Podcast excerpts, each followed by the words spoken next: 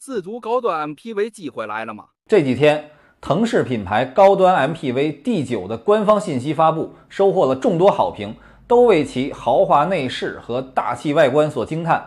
这款车采用了二加二加三的七座布局，标配电动侧滑门和双天窗，第二排有电动腿托，有大屏，第三排支持前后调节，也可以放倒。从公布的视频来看，轴距至少超过三米。更重要的是动力，包括插电混动的 DMI 和纯电两种版本。混动版本最大续航会超过一千公里，纯电版包括了两驱和四驱车型。我觉得凡是看过视频的人都会认可这款车的实力，但是价格估计也得四十万往上了。这款车还有一个看点就是腾势品牌，这个品牌最早就是比亚迪和奔驰合作搞的，但是十多年前搞高端电动车为时过早，产品并不成功。接着奔驰深度介入，搞了个 Style by Mercedes-Benz，魔改比亚迪唐，仍然不见效。今年年初，腾势被重新定位为比亚迪旗下高端品牌。比亚迪占股百分之九十，奔驰占百分之十，还成立了比亚迪全资控股的腾势汽车销售服务有限公司，可以说拿回了主导权，并且把 D 九作为当头炮产品。有意思的是，腾势的销售老总赵长江一直在社交媒体上直播新品牌的动态。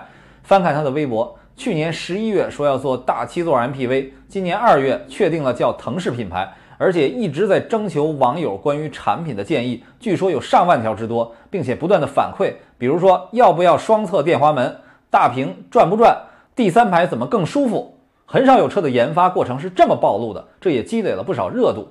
那除了腾势的第九最近热点 MPV 还有蓝图梦想家将于五月七号上市，七座版预售价三十八到四十八万元。这款车的特点就是设计夸张，内部宽敞舒适。轴距三千二百毫米，还包括了增程和纯电版本。增程版本续航超过七百公里。此外，魏品牌的 MPV 也即将亮相了。MPV 市场总体来看一直不大，而且呢比较低迷，主要就是五菱宏光和别克 GL 八统治天下。但是高端 MPV 市场被很多车企视为新的突破口。传统上，在这个领域，丰田埃尔法一直高高在上，加价也买不到。中高端领域基本是合资车型的天下，比如别克 GL 八、本田奥德赛和爱迪生、大众威然以及起亚嘉华等。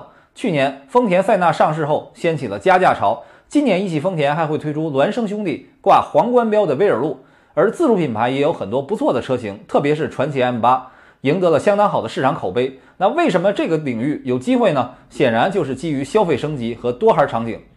但是在新能源领域，受限于续航，MPV 一直没有代表性的产品。但是，随着混动增程和插电混动的完善，将为这个市场带来新的机会。结合长续航、宽敞豪华、智能座舱、福祉配置等元素，给一家人的出行带来更可靠、安全、舒适的体验。当插电混动成为自主品牌的杀手锏，当增程成为新品牌的捷径，国产 MPV 热潮的到来恐怕不可避免。